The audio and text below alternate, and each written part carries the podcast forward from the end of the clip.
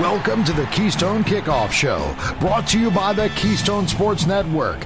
Get the best Penn State sports news and analysis at KeystonesportsNetwork.com or download the Keystone Sports app from your smartphone. Hello and welcome to the Keystone Kickoff Show. I'm Jim Galante along with T. Frank Carr. And T. Frank, as we get closer and closer to the football season, Yes, it's that time again. Our buddies at Go PSU RV are going to be ramping up again this season. As a reminder, this is where you get to drive your vehicle to Happy Valley. You have an RV set up, ready, and waiting for you. And this year, KSN is teaming up with Go PSU RV to offer a special deal. Be the first to reserve the KSN special for either Ohio, Central Michigan, Northwestern, Maryland, or the Michigan State game, you'll get $500 off your RV for the weekend. It's a great deal, a lot of fun there. And to get that deal, you just need to call Mark at 800 519 8467. That is gopsurv.com. T. Frank, we are getting closer to the season, and before we started, we had a little bit of a chat. Could tell that you were ready for the season because you're getting your film study done, right? Yeah, I, I'm I'm taking an early look at Purdue. You know, this is pretty preliminary, just watching some things, getting an idea of what the offense does. Really, just watching the offense and kind of getting a sense of what they do schematically not necessarily all the individual players and who's back and who's playing what position and who's good and who's bad and what do you have to watch for in week one. Just trying to build the foundation of what they try to do so then all of those things make sense and they can be a little bit, I don't want to say irrespective of the players involved, but will give those players kind of the context they need. Very good. And maybe the next week or two we'll talk about what you saw on film, T. Frank. But today we're going to still take a look at Penn State. The last couple weeks, we've been looking at the offense and your scouting report. We're going to switch over to the defense, and we're going to start this segment with the defensive line. I'm really fascinated by the defensive line, T. Frank. Significant losses on the line. Ebiketie gone, Jesse Luketa gone, Derrick Tangelo gone. And on the plus side, though, you may end up with four guys on the field who were not here, or at least at the end of the season last year, were not on the field with Adisa Isaac, Chop Robinson, PJ Mustipher, and Hakeem Beamon. So it could be a whole new defensive line, can it? Yeah, and, and so to the one player that Penn State needed to have back or really needs to replace is is uh, Arnold Ebiketie because Derrick Tangelo was a good football player, and I don't want to take anything away from him, but he did not he was not transformative in his play. He was a good player that when things were going well was playing a his role very very well. Arnold Ebiketie changed the defense last year, and uh, I talked about it this way: kind of a line in the sand for Penn State. When they needed pressure, when they needed somebody to get the, the ball out early, to get the, the corners to be able to jump the route, or the safeties to be able to jump a route, they every team knew that you could not hold on to the ball in true passing situations against Arnold Ebiketie. Finding that, especially for this defense, that is a big thing.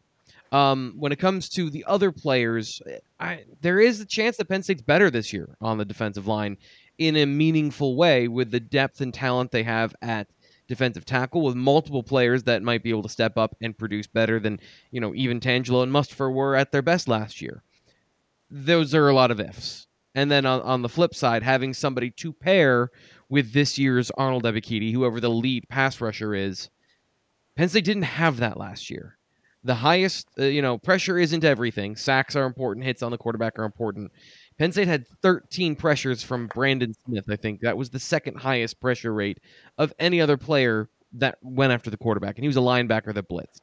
So finding a second player to make legitimate pressure happen, get to the quarterback, attack, and defeat blocks, they need that. So if you don't have one guy that is that is having possibly the best pass rushing season, for James Franklin, uh, outside of maybe Carl Nassib, then you need to find two guys that can be very good. And I, you know, they've got the opportunity for that with some players that you mentioned already. Well, before we get to that second guy, let's see if we have the first one.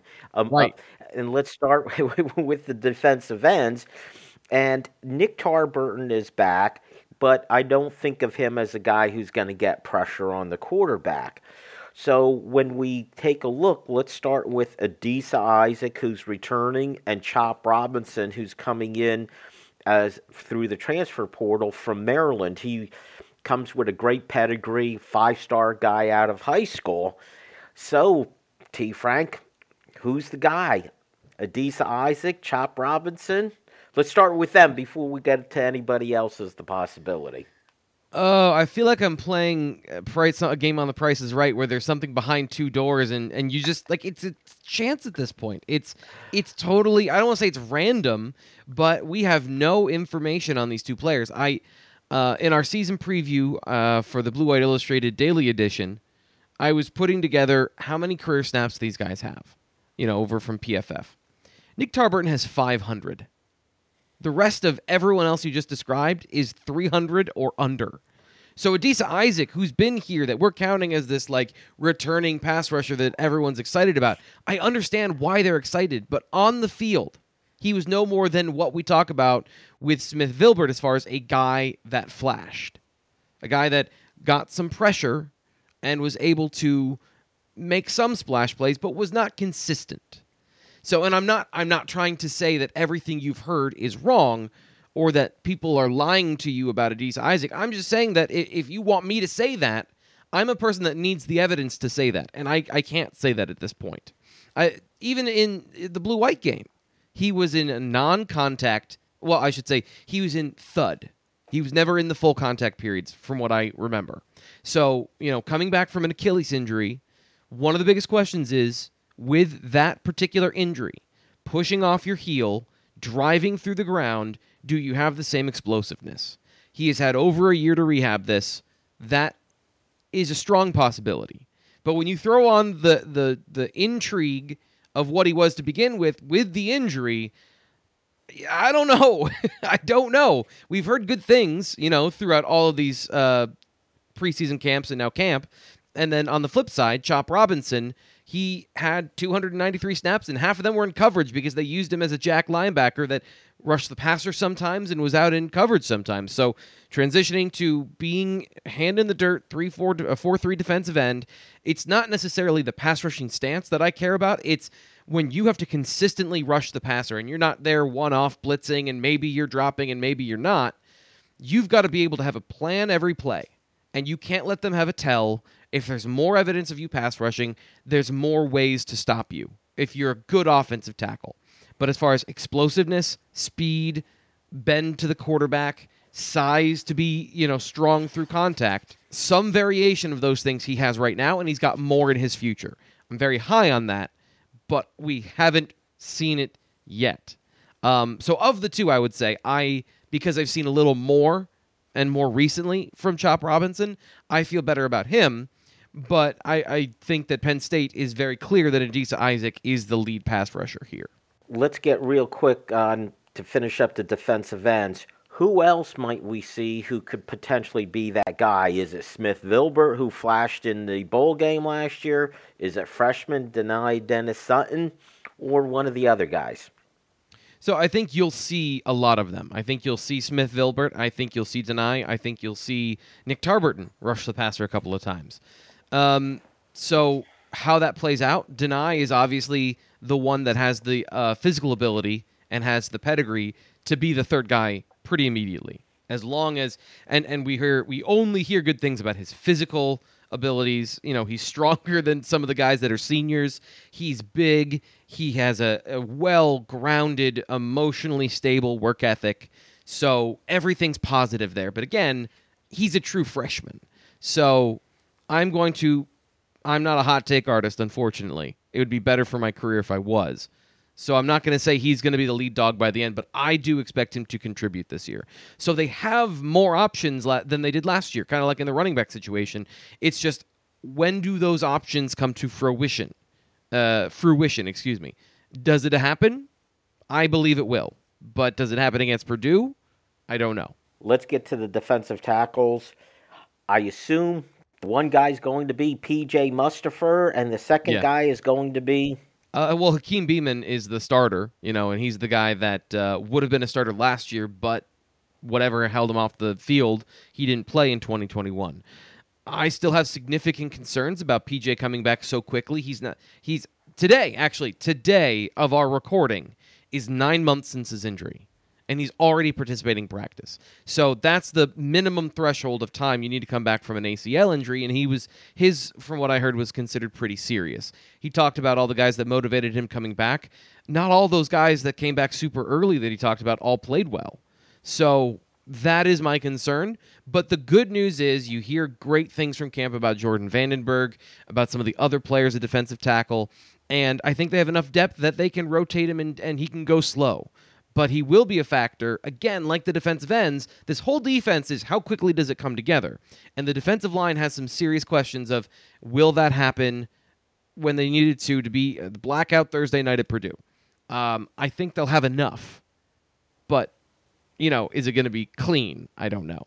You mentioned Jordan Vandenberg. Who are the other names that fans should be aware of who, in your mind, can be a factor at defensive tackle? Well, Dvon Ellis and Coziah Izzard were the players that took over at the end of last season. I don't know if it's fair to call them starters. That's what they ended up being, but uh, they did not play well. Those guys are in line to play, especially Ellis behind Mustipher. Vandenberg, I'm personally, I, I haven't seen the depth chart. You know, I haven't seen uh, practice to see where they line up, but I think his skill set, given what they have elsewhere, he's a good one tech. He's that that nose tackle, a little bit undersized, but also he's very strong. He's very explosive. He makes up for it in a lot of other ways. So then on the other side, you have Beamon, Izzard, and of course freshman Zane Durant. So the three technique position I think is stacked those three players can rotate and all have an effect. And then again, it becomes is Zane Durant so good that he's going to take snaps from the other guys? And I think there's a there's a possibility for that.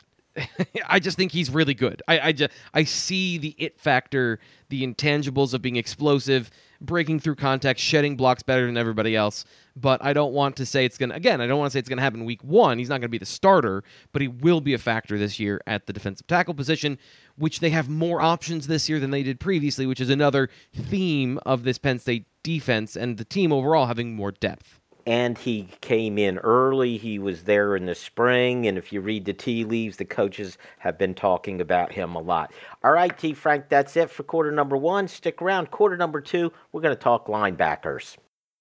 StateCollege.com is your one stop source for news, sports, opinion, entertainment, and community events. Over a decade of experience covering the Nittany Lions from reporter Ben Jones. Lively commentary from columnist Mike Poorman and others. Local perspective, local expertise, local information from Penn State's hometown website, statecollege.com. Trust statecollege.com for daily coverage of the school, team, and place you love. It's that time again for football and tailgating, and no better way than with Go PSU RV. Drive your vehicle to Happy Valley and have an RV set up and waiting for you. And this year, KSN is teaming up with Go PSU RV to offer a special deal. Be the first to reserve the KSN special for the Ohio, Central Michigan, Northwestern, Maryland, or Michigan State game, and you'll get $500 off your RV. Call Mark at 800 519 8467 and tell him you want the KSN RV special. What defines the special spirit of Penn State? Why Penn State by author Greg Woodman looks to Happy Valley in the 1980s for answers. Featuring rare photos, original essays, and exclusive interviews with Coach Paterno. This beautiful 256 page full color hardback edition explores the why behind We Are. It's chicken soup for the Nittany Lions soul and makes the perfect gift for any Penn Stater in your life, including you. Order today at whypennstate.com. We are Tek Results, located right here in State College. Whether it's workstation, server, and network installation, problem solving and maintenance, security assessments, or general evaluations, we are your complete IT partner. Learn more at tekresults.com. That's T E K results.com. Or call us at 814 206 0000. It's quarter number two on the Keystone Kickoff Show, brought to you by the Keystone Sports Network. Get the best Penn State sports news and analysis at KeystonesportsNetwork.com or download the Keystone Sports app from your smartphone. And welcome back to the Keystone Kickoff Show. It is quarter number two. I'm Jim Galante along with T. Frank Carr. T. Frank, we made it through the defensive line in quarter number one. Spent a little extra time on the defensive ends, but we managed to get through the defensive tackles then also. This time around, it's the linebackers. Let's start with the losses there. Ellis Brooks, gone. Brandon Smith, gone. By the way, mm-hmm. they were the two leading tacklers on the team a year ago. I'm also going to add Jesse Luketa again. I listed him as a loss on the de- defensive. Well, if when Ellis Brooks was out, who who did they move to linebacker? Right? Yeah, Jesse Luketa, right? You didn't you didn't he ask me if I agreed with that decision, though. Not that it's my uh, place to to tell the Penn State coaching staff one way or the other, but all the evidence of his performance at Mike linebacker pointed to it's. It, losing Jesse Luketa as your safety blanket might make you push you into a place where you have something a little better. So what you're saying is, as a middle linebacker, he's a good defensive end. There's a reason he moved to defensive end, is what I'm saying.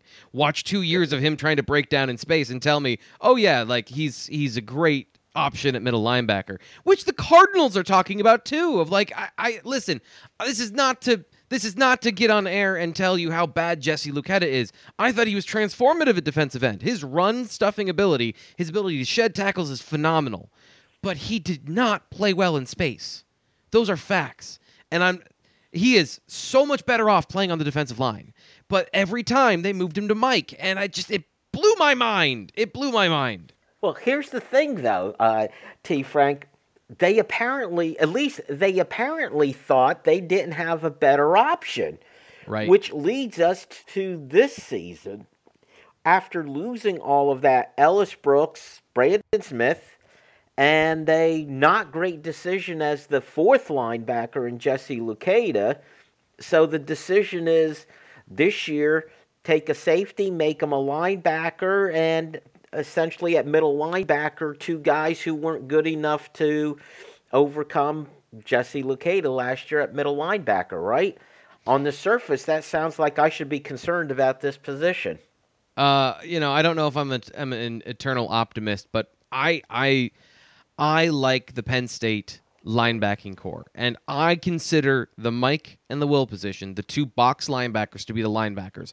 I don't really consider the the striker position, the Sam, to be part of the linebacker conversation. Now, I'm sure everyone would disagree with me from Manny Diaz down to people on the internet. But the reality is, when you look at, we're talking about linebacker body types. These are players that were recruited to play linebacker that are 6'2, 230 plus, or, you know, in that range with that growth pattern. They're all playing in the box. None of them are playing at Sam anymore.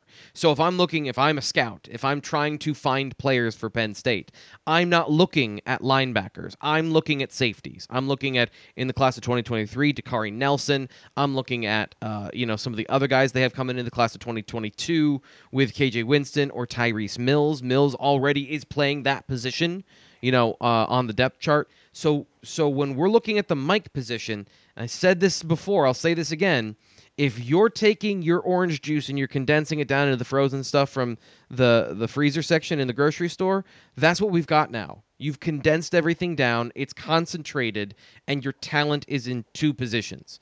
I think that gives you depth. I think that gives you flexibility at those positions. To the point about Elsdon and King, I agree with you.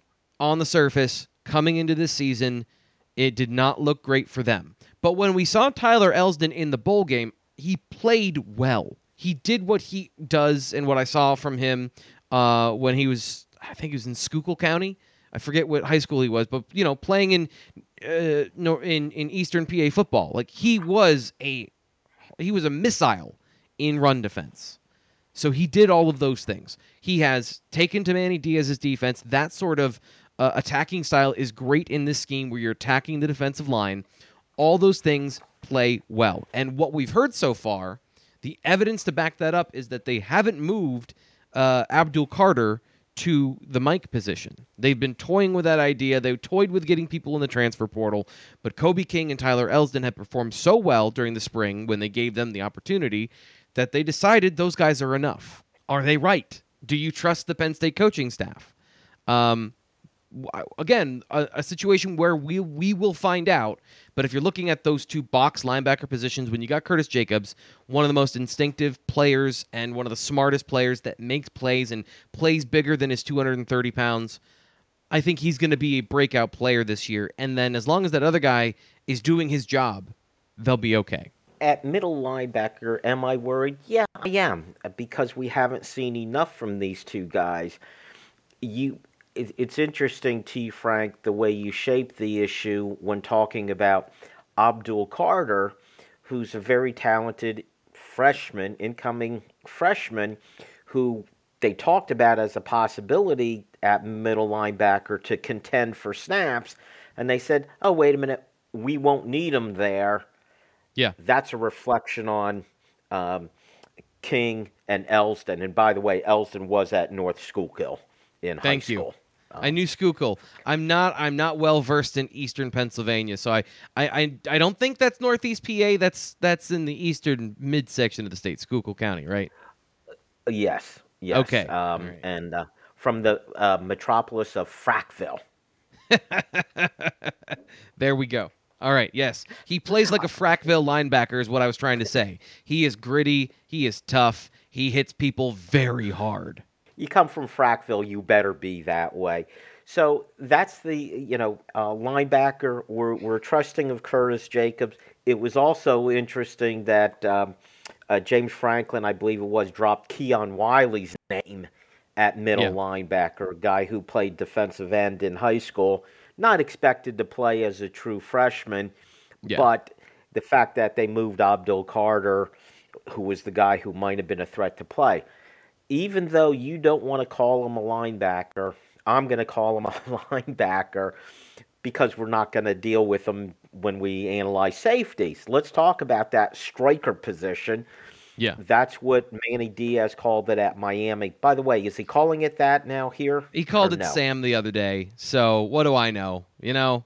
So they, they, they still call it the Sam linebacker here.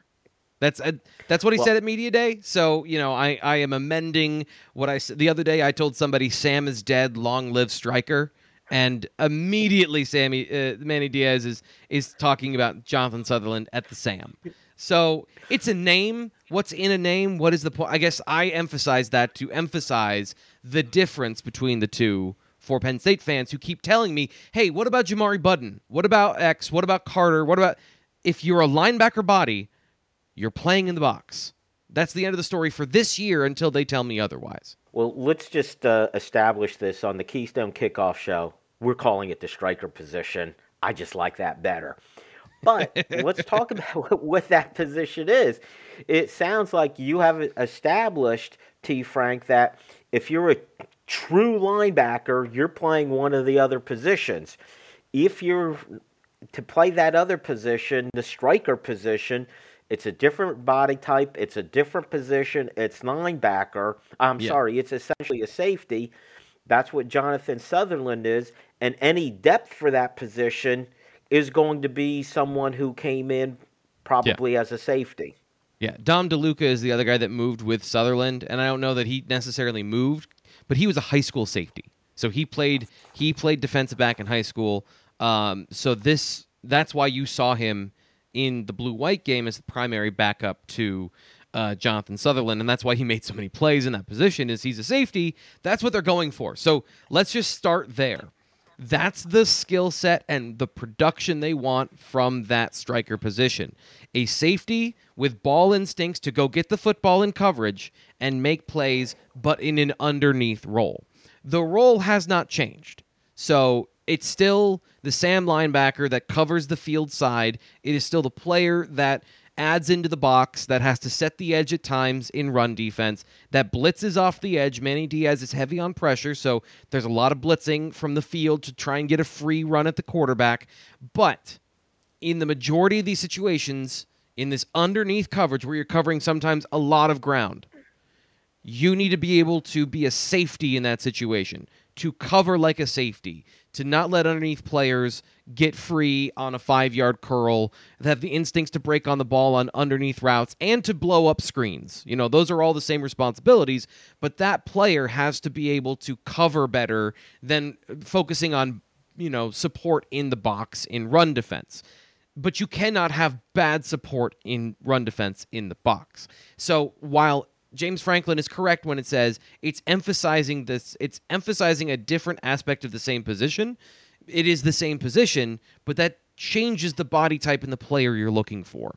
And by the way, I think you can find more guys that are six foot two, 220 ish pounds that run like safeties, but maybe aren't fast enough to play one of the traditional spots, then you can find linebackers that are freaky fast and cover like safeties. Because in Penn State's defense, they're putting those guys at will anyway, so you need to have two wills. This way, you have more options from a anthropological perspective of there are more people that look and act and run like that. So it's not a bad idea. There is not so I don't think Penn State fans should be afraid of this cha- transition because a lot of schools do this. This is a very common thing in the NFL and in college. And that position already was about coverage. So the fact Yeah. that you're going to have a safety there. Now, I was never the biggest fan of Jonathan Sutherland at the safety position. Is this the case where those coverage skills, it's all relative? He may have been just average as a coverage guy at safety, but compared to most linebackers, he's pretty good. theoretically. That's I, Uh, I, theoretically. Um, I so so I struggle with this because I I when when we have this conversation and the people that I have this conversation with are flatly against the whole thing to begin with. So you know everything is shaded by your environment. You know, and my my perspective of, the, of this kind of has changed over time, where we've we've swung too far towards Jonathan Sutherland is a bum. But there are legitimate concerns about his play, his open field tackling, his instincts at the position. Those don't change because you're playing in underneath coverage. They're just mitigated so you don't give up touchdowns when you're playing in a deep third or a deep half. So, and he's not going to be playing any of those positions. Is he the ideal for this position? The archetype of what I would build of a guy that plays two downs mostly um, in this situation? Probably not. But I think he can be serviceable in this role, which is part time, as we saw with Curtis Jacobs last year, who was very good, but was a linebacker that came off the field for a corner. All right, very good. That's it for the linebackers, T. Frank. Quarter number three. Come back. We're going to take your questions and we're going to ask T. Frank. In his book, Why Penn State, author Greg Woodman takes readers on a trip back in time to Happy Valley in the 1980s, a unique era of gridiron success and rapid expansion that gave our university its modern identity. Whether you're traveling down memory lane or discovering Old State's past for the first time, this compilation of rare photos, original essays, and exclusive interviews helps you explore the why behind We Are. Start your journey today. Order online at ypennstate.com. It's that time again for football and tailgating, and no better way than with Go PSU RV. Drive your vehicle to Happy Valley and have an RV set up and waiting for you. And this year, KSN is teaming up with Go PSU RV to offer a special deal. Be the first to reserve the KSN special for the Ohio, Central Michigan, Northwestern, Maryland, or Michigan State game, and you'll get $500 off your RV. Call Mark at 800 519 8467 and tell him you want the KSN RV special. StateCollege.com is your one stop source for news, sports, opinion, entertainment, and community events. Over a decade of experience covering the Nittany Lions from reporter Ben Jones. Lively commentary from columnist Mike Poorman and others. Local perspective, local expertise, local information from Penn State's hometown website, statecollege.com. Trust statecollege.com for daily coverage of the school, team, and place you love. We are Tek Results, located right here in State College. We specialize in providing assistance with many third party software suites. Our clients include doctors' offices, lawyers, construction companies, and even hairdressers. We provide help with their industry specific software. Learn more at tekresults.com. That's T E K results.com. or give us a call at 814 206 0000. Let's get back to the action on the Keystone Kickoff Show. Brought to you by the Keystone Sports Network. Get the best Penn State sports news and analysis at KeystonesportsNetwork.com or download the Keystone Sports app from your smartphone. And welcome back to the Keystone Kickoff Show. It's quarter number three.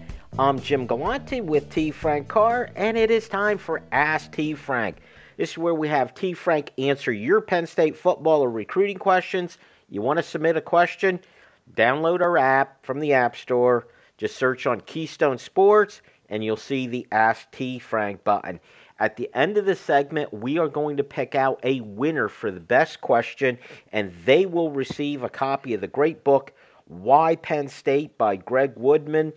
It talks about how Penn State became Penn State, emphasizing the decade of the 80s. Just a, a, a, tremendous read. It'll be hard for you to put it down, especially with the excitement of the season coming up. Great time for the book. If you want to get a copy on your own, go to whypennstate.com. You can also get it at other places. I know it's available on Amazon. I'm sure it's available other places also. T. Frank, you ready for your questions? Always. Always. All right. Here you go. Let's start with Eric from Ashburn, Virginia, who says, Love your work, T. Frank. I was curious to know how coaches react when analyzing their own offense versus their own defense or individual matchups. For example, do they get excited when the offensive line dominates a practice session, or are they more discouraged with the defensive line's development? You get the point. Yeah. Um, so I just think it's it's important, and I, I appreciate when this happens. Um, but I just want to I want to make it clear I I have never been a coach at the D1 level. I've never been a coach, so I, I couldn't necessarily give you that answer as fact or as a concrete thing. But I, I, think to your point, there's always a give and take there. And when James Franklin has been asked those questions, uh, he gives some variation of of that answer of I love it when we have a strength, but then it becomes like, are we getting better on the other side? Are we still battling? And is it that it's one side is great or there is a problem with the other?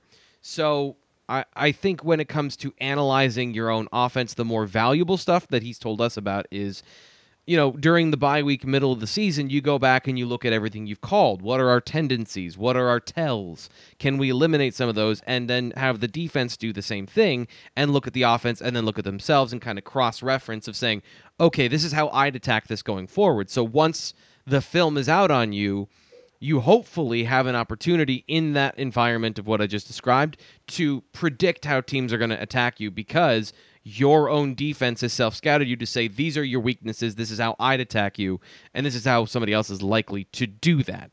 But as far as like how do coaches feel or think, you know, I've been around them, I've asked them questions, but I've never been one of them. Don't you also think, T. Frank, there's a situation where, for example, uh, James Franklin, I believe, brought this up in talking about Nourzad, the transfer from uh, Cornell, an Ivy League school, and he said, well, it's a little different now blocking in the Big Ten, and we get to see him go up against yeah. Yeah. PJ Mustipher and Hakeem Beamon, where if Nourzad does a good job, I would think that's a little more of a positive because, hey, we know what we have in PJ Mustipher. Yeah. We don't know what we have in Nourzad. And if he steps up and can hold his own against the PJ Mustipher, that's a pretty good sign.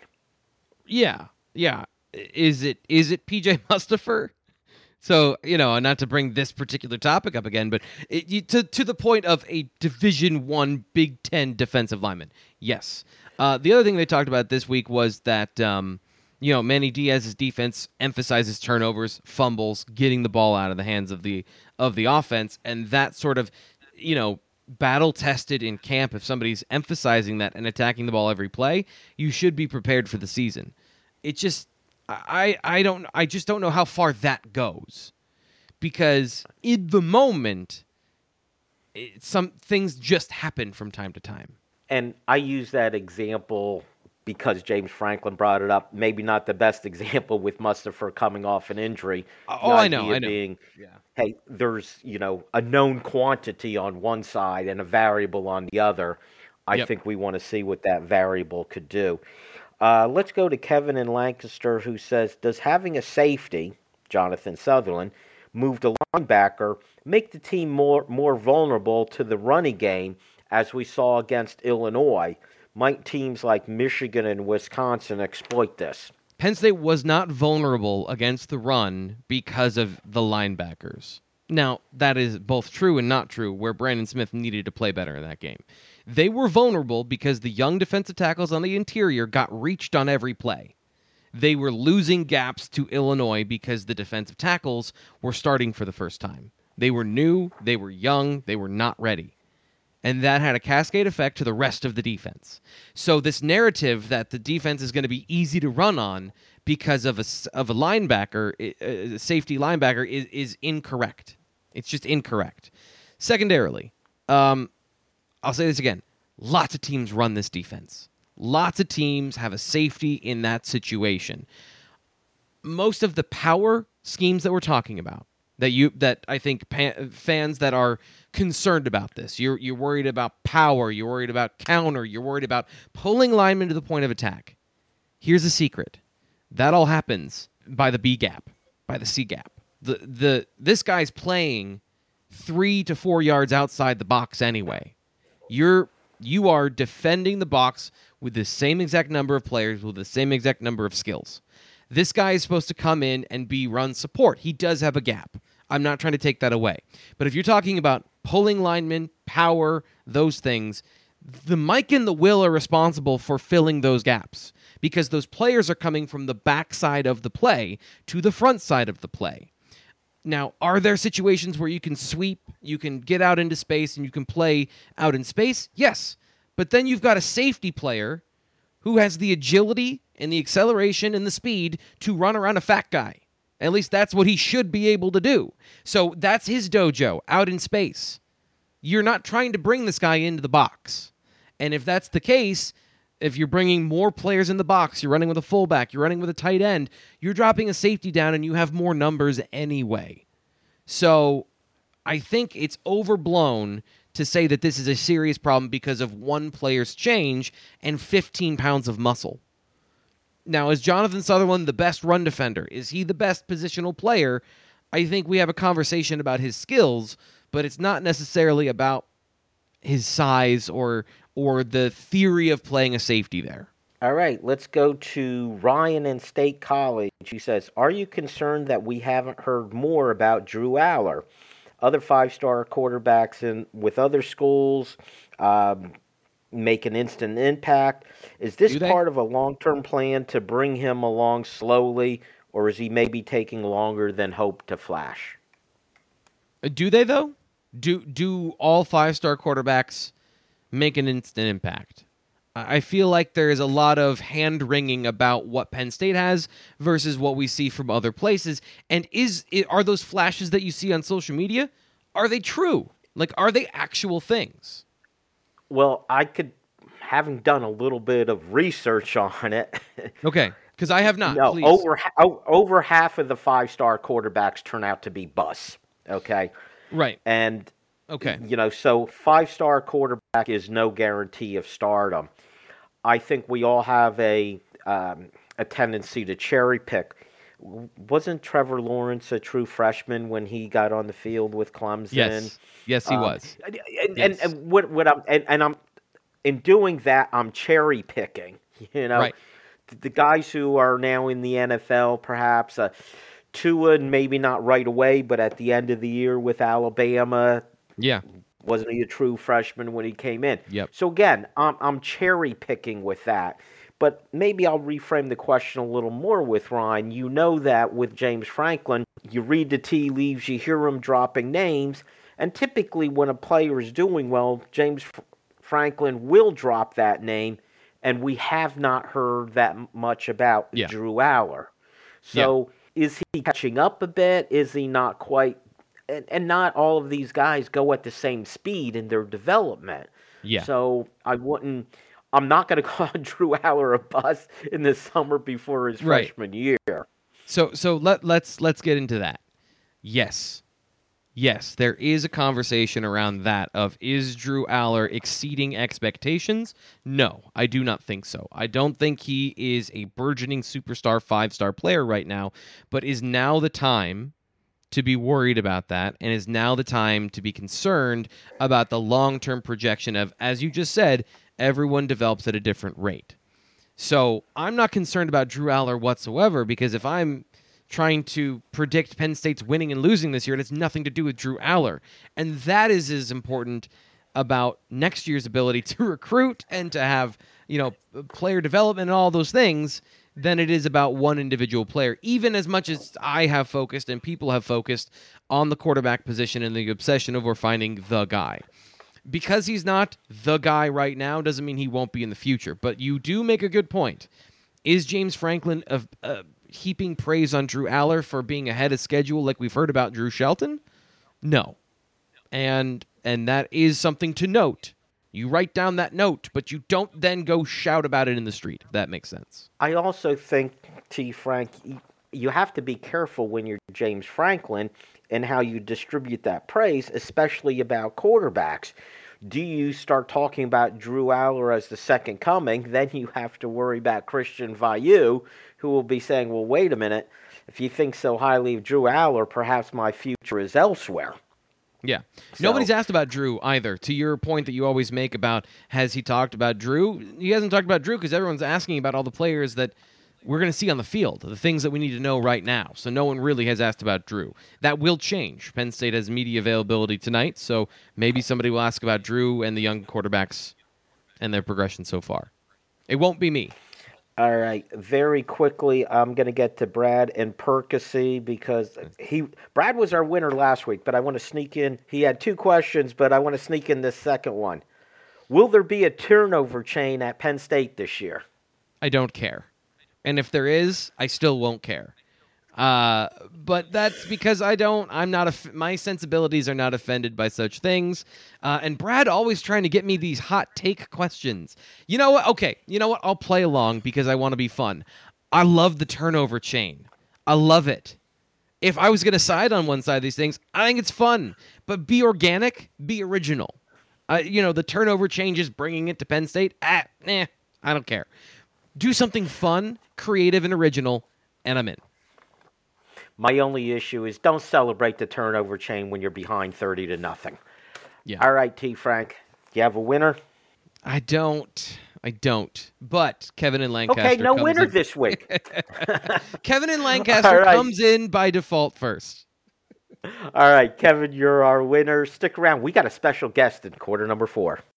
StateCollege.com is your one stop source for news, sports, opinion, entertainment, and community events. Over a decade of experience covering the Nittany Lions from reporter Ben Jones. Lively commentary from columnist Mike Poorman and others. Local perspective, local expertise, local information from Penn State's hometown website, statecollege.com. Trust statecollege.com for daily coverage of the school, team, and place you love. It's that time again for football and tailgating, and no better way than with Go PSU RV. Drive your vehicle to Happy Valley and have an RV set up and waiting for you. And this year, KSN is teaming up with Go PSU RV to offer a special deal. Be the first to reserve the KSN special for the Ohio, Central Michigan, Northwestern, Maryland, or Michigan State game, and you'll get $500 off your RV. Call Mark at 800 519 8467 and tell him you want the KSN RV special. What defines the special spirit of Penn State? Why Penn State by author Greg Woodman looks to Happy Valley in the 1980s for answers. Featuring rare photos, original essays, and exclusive interviews with Coach Paterno. This beautiful 256 page full color hardback edition explores the why behind We Are. It's chicken soup for the Nittany Lions soul and makes the perfect gift for any Penn Stater in your life, including you.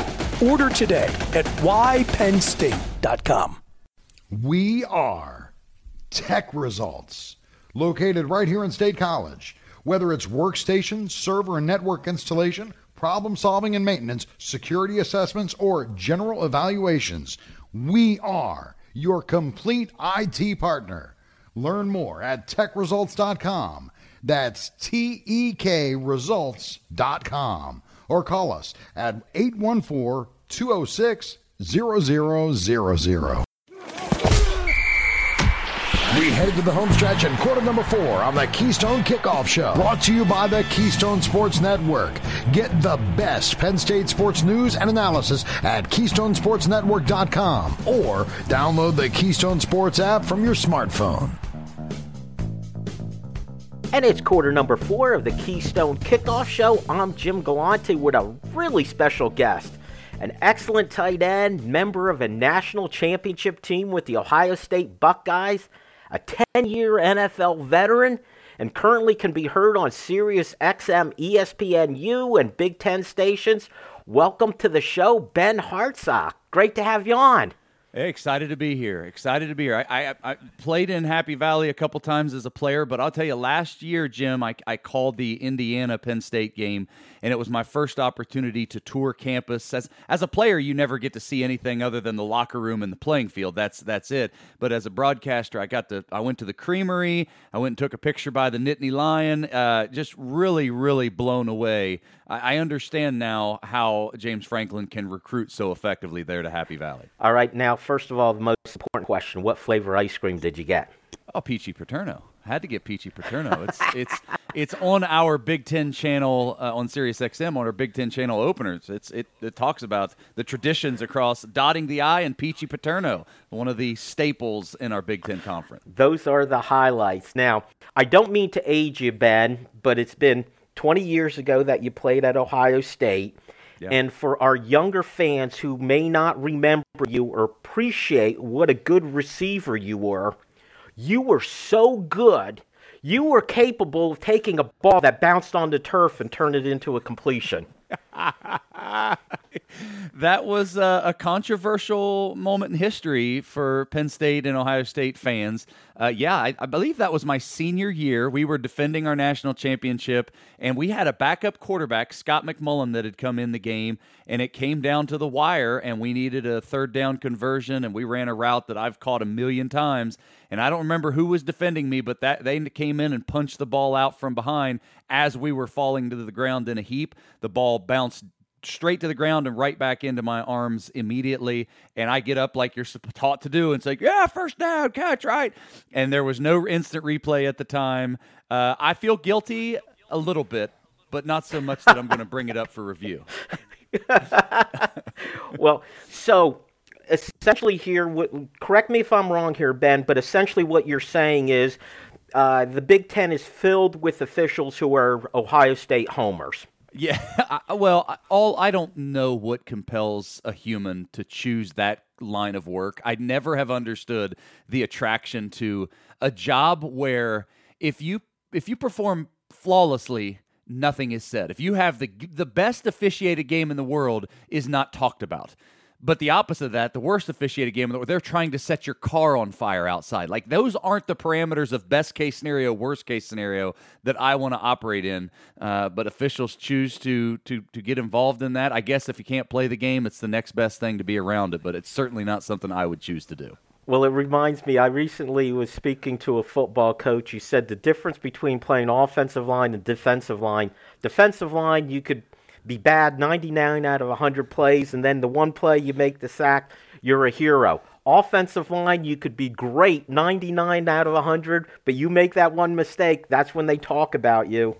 and it's the same way with, with officiating. But exactly. anyway, we could go down this line forever, but I got you a Big Ten kind of guy. It's an opportunity to talk to you about so many crazy things going on in college football in general let, let's get to the Big Ten specifically. The offseason, the big news USC and UCLA going to be joining the conference. You and I were talking about this off the air. What a huge step. What, what was your reaction when you first heard the news? Well, it's a huge win for the Big Ten Conference, and it's a huge win for Commissioner Kevin Warren, who, uh, you know, he stumbled out of the gate. He was dealt a hard hand when he took over as commissioner with COVID, canceling the season, had had families of players marching on the Big Ten headquarters his first couple of months in office. So this was a big rebound for him to bring in these marquee. It was it was the counterpunch to Texas, Oklahoma uh, joining the SEC, and so it's a win for the Big Ten Conference in the in the trajectory of college sports uh, that that is we're currently on. But uh, to be quite honest with you, Jim, I, I'm I don't like this current trajectory that we're headed. Uh, we we are in an era of consolidation of power, and we are in an era of redistribution of wealth in college sports. And there's two different ways that I think this is going to hurt college football. One the Big Ten Conference is going to be fine. The SEC Conference is going to be fine. Everybody outside of that is going to hurt mightily in this redistribution of wealth. Whether the whether the group of five ceases to exist or the, the remaining three conferences in the Power Five are reduced to a version of JV football and college athletics, that is that's a harmful thing. Like Penn State fans, you're going to be fine. Buckeye fans like me, we're going to be fine in this new world order. But I, there are tons of passionate fan bases across this country, like West Virginia and and and Texas Tech and Iowa State and Washington State, that aren't going to have a place at this new table because what's happening with the Big Ten with their media rights deal, they're saving it all for themselves, and what's left of these other conferences are going to get pennies on the dollar. And already we live in an environment of college athletics where uh, I think there's only 20 some financially viable athletic departments that exist and we're only going to make it harder for those that struggle financially to to happen. So that's one thing and then the other aspect of this is we're taking what I consider the crown jewel of human development in our country. I, I, amateur sports, specifically college sports, are our country's crown jewel of youth development, both men and women. And, and we are turning that into a professional enterprise, which fundamentally undercuts the purpose of the enterprise, which is development. Is college sports wildly profitable and a big business? Yes. But it was it, it, it was insulated from the players. But now that in the world of NIL and now in the, the trajectory we're going towards full on professional college football and basketball, you undercut the purpose of development and you turn into a business. And and if you you've been around enough guys from Penn State that went to pro, I, I've never met a guy that played pro ball that said they had more fun in the pros than they did in college. The college game is always a sweeter, more uh, more precious memory that young people have and that's because they were insulated from the cold hard realities of professional football but we're turning that into college football and i, and I just I, I wouldn't support it. I wouldn't vote for it. Is there or was there anything the ncaa could have done to slow this down or even stop it? It seems like the power is based in the conferences so they've got to do what's best for the conference. You again off the air, you mentioned this. You either disrupt or get disrupted. Correct. That's right. Yeah, uh, where the it was a public relations misstep, I believe, by the NCAA. We've we've allowed over the past twenty years, really since the O'Bannon case happened, and and that was out at UCLA, where where the uh, video game, the the college football video game players said, well, we should be getting a cut of that it, either during that era or even previous, had the NCAA started a marketing campaign to say, look at what our college football and basketball players do through their efforts, their blood, sweat, and tears, we get to support the entire NCAA ecosystem, which services 460,000 student athletes uh, in the NCAA from D1 to D3. That's almost a half a million young people are are benefited by the support of college football with the money that they make. Had they done that 20 years ago, I think we sit, we sit here today as a source of pride saying, look at those young men. Those guys, yeah, they want to all go pro, and we all go, hope they have a pot of gold in the pros when they get there. But they're a part of this beautiful system that is uniquely American that gets to support women's athletics and, and Olympic sports and non revenue sports, and it's a beautiful thing but they didn't. And like you said, the, the college football or college sports and athletics is such a disjointed uh, enterprise in, in general, it is hard to have any one consensus among anything. Now we've we live in an era of of self worship and, and and and the era of self worship manifests in college football a lot of ways or in college sports a lot of ways. Guys that opt out of bowl games, it may make sense for them individually, but it's self serving and not team serving it made sense for Texas and Oklahoma to join the SEC, USC and UCLA to join the Big Ten. That served their universities well, but it certainly hurt their conferences that they're leaving and, and, and Commissioner Sankey and Commissioner Warren, they're not looking out for the interests of college sports in general. They're looking out for the Big Ten and they're looking out for the SEC. Every step of the way that you look at this current state of college athletics, it is an era of everyone looking out for number one. And and and college athletics wasn't about that for the majority of its history. It is now the reality though, which leads to the question, Ben, what next? I know when USC and UCLA first made the move, we started hearing rumors, you know, about 20, 30 different schools that were going to be racing to the Southeast Conference or the Big Ten. That talk has slowed down a bit. What do you see happening next for the Big Ten? Well, there will be more teams brought into the Big Ten fold. And when Texas Oklahoma happened a year ago, the, the conversation was we're going to have four super conferences. And that's kind of still a discussion a year ago, I said, no, we're going to two mega conferences. And that's what it is right now Big Ten, SEC. And I, I believe this sincerely. If Greg Sankey finds an opening to cut the legs out of the Big Ten, it will do that. And if Commissioner Warren finds the same way to undercut the, the SEC, it would absolutely do that. The Big Ten or the SEC would love nothing more than to gobble up and devour the other conference. So, what happens next? It's really there's nothing sacred. We've learned that the concept of traditional conferences and, and regional alliances with what the Big Ten has done has showed there's no sanctity in the regionality of college sports. So, if I, again, I don't like this, but if I'm leading the Big Ten, I, I try to plant a flag in the South. I, before I pick up Oregon, before I go get Washington, I would go somewhere in Florida. The Miami Hurricanes, maybe Florida State. I would try to scoop up and plant a flag of Big Ten, uh, the Big Ten in the co- part of the country where most of the NFL players are coming from. Florida puts more players into the NFL out of high school than any other state, and you try to compete uh, through that lens.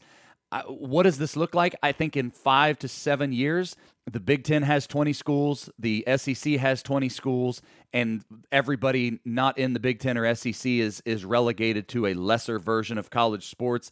Maybe they'll give those teams access to the expanded playoff, which will be another domino to fall. Uh, that's the most likely outcome.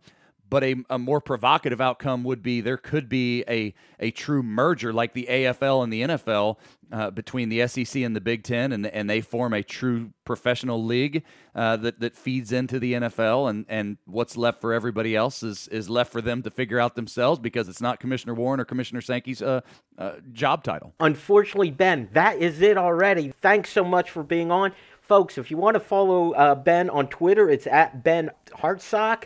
He's also got a great YouTube channel, wonderful videos. Be sure to check those out. Ben, hopefully we'll get to talk to you again real soon. Yep, look forward to it. Thanks for having me on, Jim.